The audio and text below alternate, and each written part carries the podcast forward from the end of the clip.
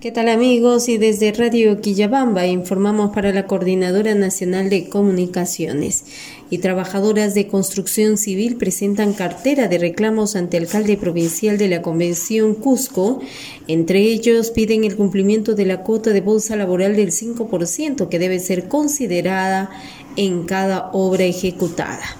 El día lunes, en horas de la noche, el Sindicato de Trabajadores y Trabajadoras de Construcción Civil solicitaron una reunión al alcalde provincial para hacer una demanda de reclamos frente a la situación que viene atravesando dicho gremio. El secretario general Pérez Laura declaró que se tocaron tres temas, entre ellos el respeto al régimen de construcción civil, el trato a los obreros por parte de los ingenieros de obra, que más se sustenten quejas, y el incremento de la bolsa de trabajo. Dentro de estos pedidos se planteó el cumplimiento del porcentaje, por ejemplo, de contratos de mujeres para las obras de construcción. Escuchamos a la secretaria de Asuntos Femeninos, Sandra Bustamante, quien hizo hincapié sobre el tema de la consideración a estas trabajadoras.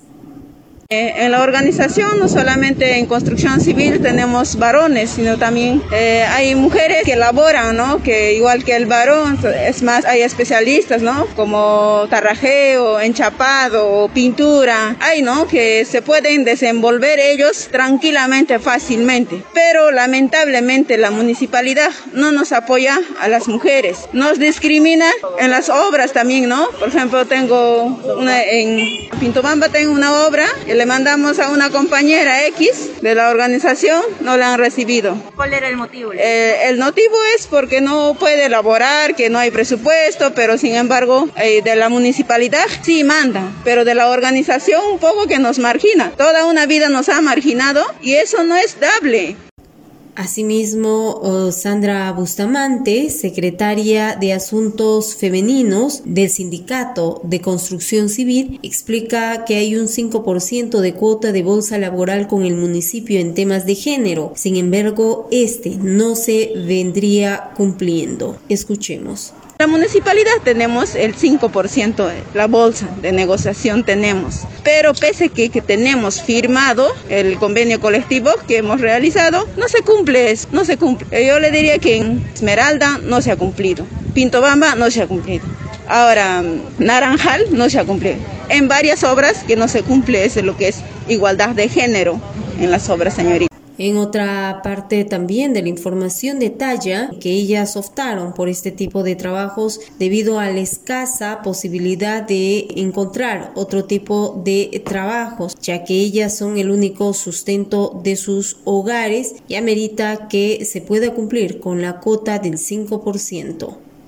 Mayormente son pues padre y madre algunas compañeras, que es vale decir la verdad, son así. Imagínate que en esta pandemia ni siquiera pues cómo estarán sustentando su hogar, ya que el estudio también es, más caro que en presencial, porque más es lo que gastan megas, internet, todos los trabajos es mediante internet. Yo no sé cómo estarán sosteniéndose este, este año prácticamente con la pandemia más, porque si bien es cierto, antes salían pues a vender siquiera un refresco, ahora no pueden salir, por más que salen, pues nadie, ya nadie compra porque tienen miedo de contagiarse, X cosas.